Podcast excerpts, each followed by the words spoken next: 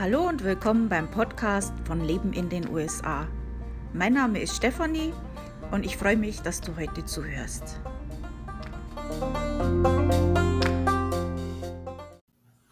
Hallo, das ist schön, dass ihr wieder reinhört. In der heutigen Folge ähm, habe ich ein Jubiläum und zwar meins. Ich bin jetzt seit zehn Jahren in den USA, ganz genau zehn Jahre sind es jetzt. Und ja, das feiern wir jetzt mit einer Podcast-Folge heute. Yay! Also wie gesagt, ich habe jetzt mein zehnjähriges Jubiläum. Ich bin seit zehn Jahren in den USA. Also das ist so schnell vergangen, diese zehn Jahre äh, in einem Augenzwinkern. Ähm, langweilig war es mir hier nie. Äh, bei solchen Jubiläums ist es ja ganz normal, dass man dann in Gedanken wieder zurückgeht in die Zeit und überlegt so, ähm, wie das abgelaufen ist damals und ähm, ob man irgendwas anders machen würde.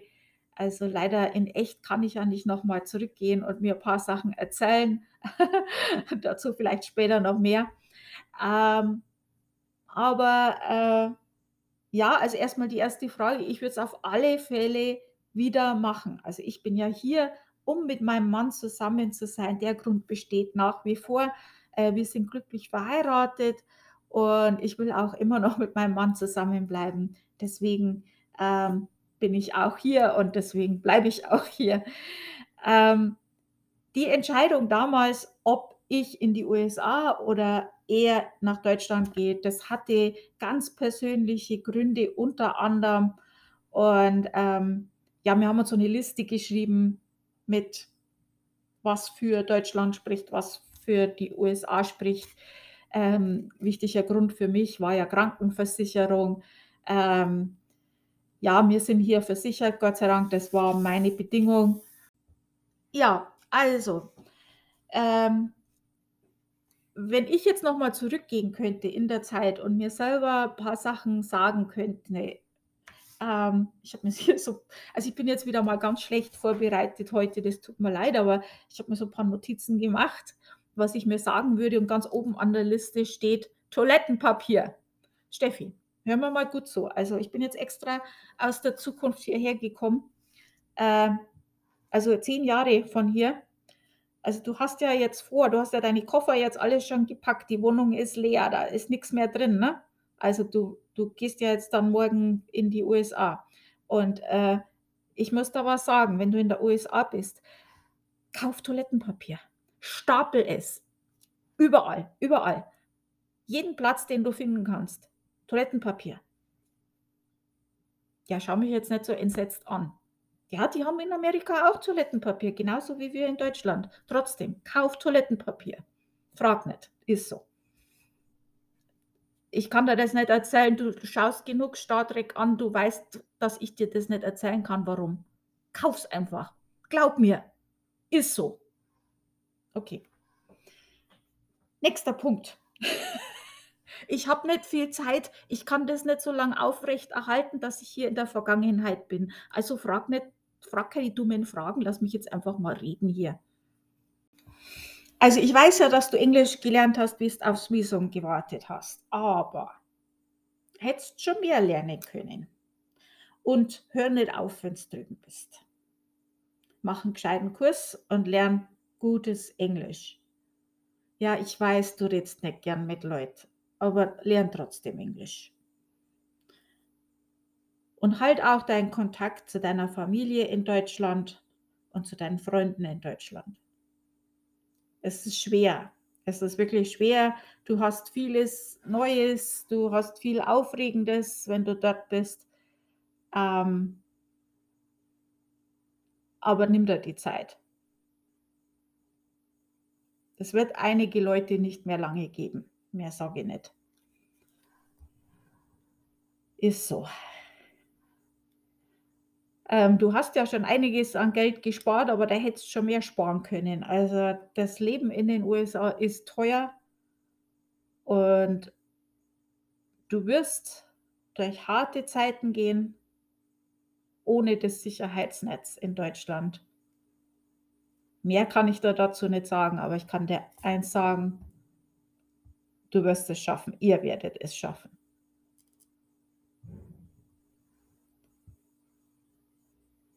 Ähm, das war gut auch, dass du vorher deine ganzen Arztbesuche gemacht hast und, äh Zahnarzt und so weiter alles vorher erledigt hast, weil das ist 'ne teure Sache da drüben. Das kann ich dir auch schon sagen. Ähm, ja, viele Dinge sind anders und du wirst dich an vieles gewöhnen müssen. Am Anfang wirst du so 'ne Art Honeymoon-Phase haben. Da wirst du alles ganz super und toll finden da drüben. Und dann wirst du vielleicht sogar sagen: „Mei, ich habe schon immer dahin gehört. Das ist, wo ich hätte eigentlich aufwachsen müssen. Das ist super hier.“ Aber du wirst auch die umgekehrte Phase haben, wo's dir alles schlecht findest und irgendwann kommt Normalität zurück. Vieles ist anders. Du hast dich an einiges zu gewöhnen und, ähm ja, sage nicht immer, in Deutschland wird das besser gemacht. Ähm, für alles, was in Deutschland besser gemacht wird, gibt's auch irgendwas anders, was in Amerika besser gemacht wird. Eine Sache, die du da drüben schnell lernen solltest, und schnell ist eigentlich genau das falsche Wort, ist: Fahr runter. In Deutschland hast du einfach eine gewisse Geschwindigkeit, ob das jetzt das Laufen ist oder das Arbeiten oder ge gewisse Sachen, die man erledigt, äh, werden halt einfach schnell gemacht. Und, ähm, ja, das ist dir vielleicht das fällt dir vielleicht jetzt gar gar nicht so auf. Das wird dir auffallen, wenn du in Amerika bist. Ähm da läuft alles 'n bisschen langsamer.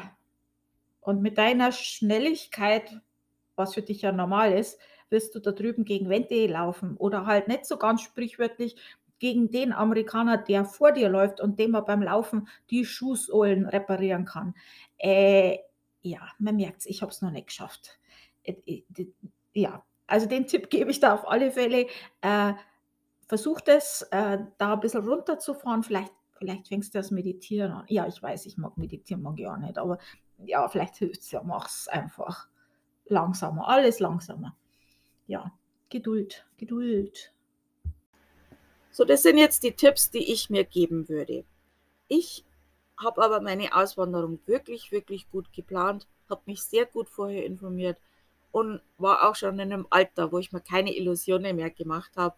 Ich habe sehr gut gewusst, worauf ich mich einlasse und da sind auch keine Seifenblasen geplatzt oder so was. Wenn du jetzt in der Planungs oder Entscheidungsphase für deine Auswanderung bist, dann fragst du dich vielleicht, was ich dir raten würde. Also, erst mal ist wichtig, ähm, wenn du den Traum hast, auszuwandern, ähm, auch mal realistisch zu sein und erst mal abzuklären: Kannst du überhaupt ein Visum bekommen? Also, zu dem Thema, welche Visas das es gibt und welches vielleicht für dich passen würde, kannst du dich bei mir im Blog informieren und auch hier im Podcast habe ich einen Podcast zu dem Thema gemacht. Ähm es du musst halt wirklich schauen, erfüllst du die Voraussetzungen? Wenn nicht, kannst du was dran ändern, dass du's eben erfüllst oder vielleicht 'n anderes Visum. Und wenn das überhaupt nicht möglich ist und du da gegen 'ne Mauer rennst und das funktioniert halt einfach nicht, ähm, dann ist halt irgendwann einmal, ähm, angesagt, realistisch zu sein und dann vielleicht ein anderes Land in Erwägung zu ziehen. Das ist leider so. Es ist traurig und unfair, aber es ist halt einfach so. Das ist schon mal der erste Tipp.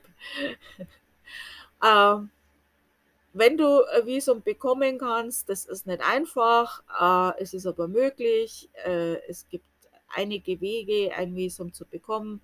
Äh, die Green Card Lotterie ist ja zum Beispiel auch eine Möglichkeit. Äh, das dauert halt bei manchen ein bisschen länger, bis das genehmigt wird. So was kann aber passieren. Aber da muss ich da auch sagen, egal mit welchem Visum ähm, und vor allem mit dem Green Card Vi Visum ist es halt so, dass du ge gewisse Geldsumme brauchst. Ähm es ist sehr, sehr wichtig, dass du wirklich viel, viel Geld sparst für deine Auswanderung.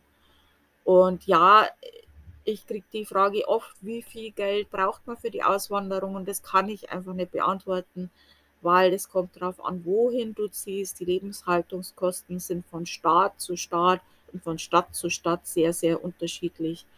Ähm, dann kommt es auf deinen Lebensstil drauf an und so weiter und noch viele Faktoren. Ähm, aber gerade jetzt beim Green Card Visum, also äh, Green Card Lotterie mit so einem Visum, würde ich da wirklich, wirklich raten, ähm, für ein Jahr Geld auf der hohen Kante zu haben.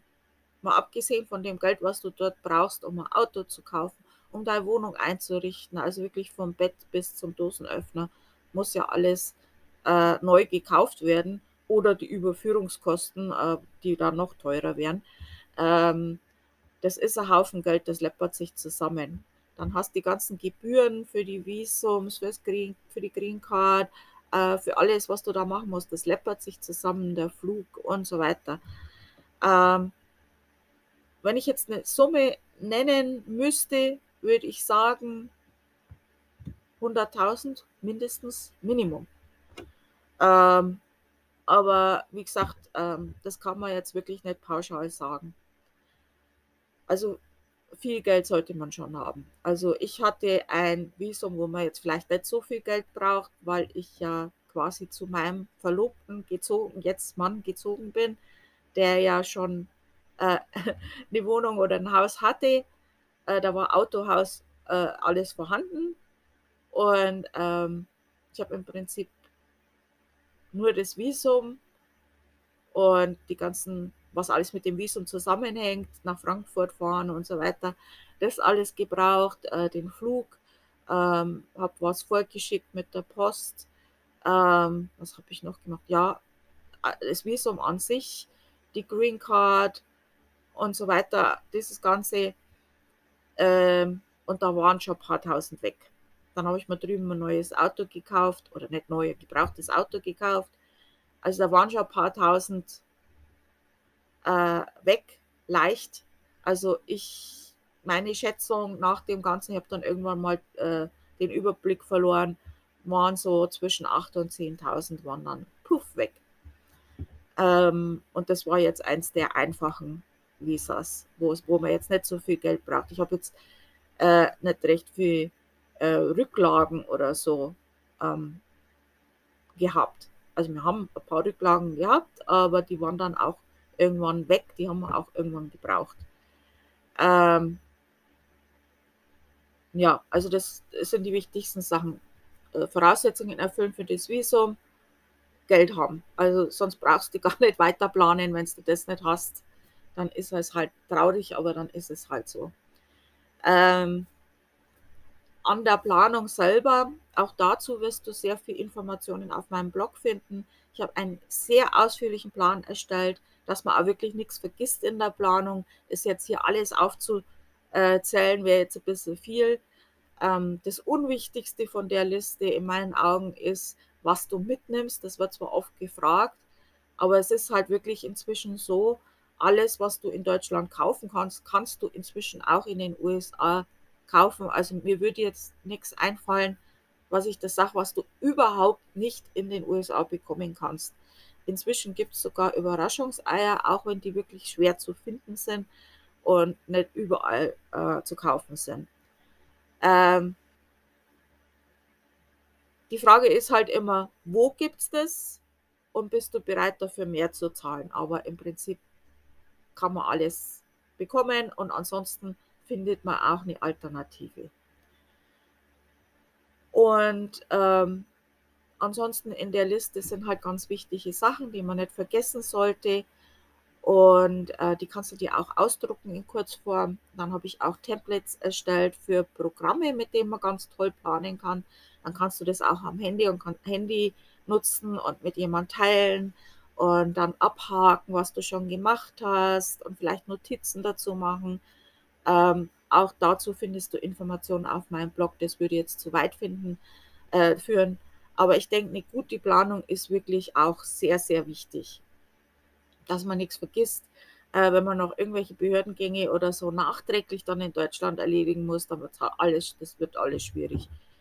Ähm, man kann auch viel Geld sparen, wenn man vorher schon äh, eben die Planung beginnt und sich gut informiert und Preise vergleicht, wenn man jetzt zum Beispiel doch mit einem Umzugunternehmen umzieht, ähm, sollte man wirklich gut Preise vergleichen. Ähm, und ähm, ja, diese ganzen Sachen planen. Ähm, zum Leben dann in den USA, das habe ich ja schon jetzt vorhin mir selber erzählt, einige Sachen sind halt hier anders.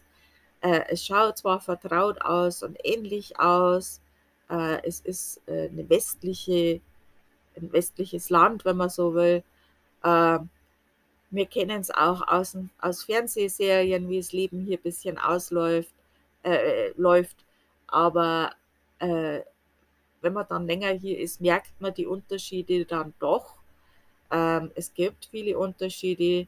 Ähm, du wirst das merken, wenn dich die, im Supermarkt die Verkäuferin mit Honey anspricht. ähm, es sind, man muss halt immer alles äh, so ernst nehmen, was hier erzählt wird. Ähm, unzuverlässig ist jetzt vielleicht ein bisschen übertrieben, aber es geht schon in die Richtung. Äh, Unpünktlichkeit ist ein Thema hier. Und das ist jetzt allgemein gesagt. Natürlich gibt es ja auch sehr, sehr pünktliche Menschen und sehr, sehr zuverlässige Menschen. Ähm, in Deutschland gibt es auch Leute, die Humor haben. und nicht arrogant sind. gibt es auch. Äh, ja, also sind äh, natürlich Stereotypes, aber es ist auch was dran an diesem Stereotype, sonst würde das das auch, äh, auch nicht so geben. Äh, die Leute hier haben ein langsameres Tempo, gerade beim Arbeiten. Den kannst wirklich die Schuhsohlen bezie äh, beziehen, wenn die laufen. Und es kann schon sehr, sehr nervig sein. Ähm, das ist aber so, das hat auch seine Gründe. Ähm, was ich da auch raten würde, ist, wenn du auf dein Visum wartest, informier dich mal über die Geschichte der USA das erklärt dann auch einiges. Also ich bin immer so sehr interessiert an dem, woher kommen wir ähm, mit der Geschichte, warum sind wir so, wie wir sind. Äh, wenn man die deutsche Geschichte kennt, dann ist auch vieles klar, warum wir uns so verhalten, wie wir uns verhalten als Deutsche. Und äh, wenn man jetzt die Geschichte auch kennt von den USA, wird es auch klar, warum sich die so verhalten, wie sie sich verhalten es hängt viel damit zusammen, dass es halt sehr gemischt ist aus verschiedenen Kulturen, äh, die dann gewisse Sachen brauchen, um sich als, als, äh, als eben Amerikaner zu fühlen, als zusammengehörig, gehörige, gehöriges Gebilde sozusagen.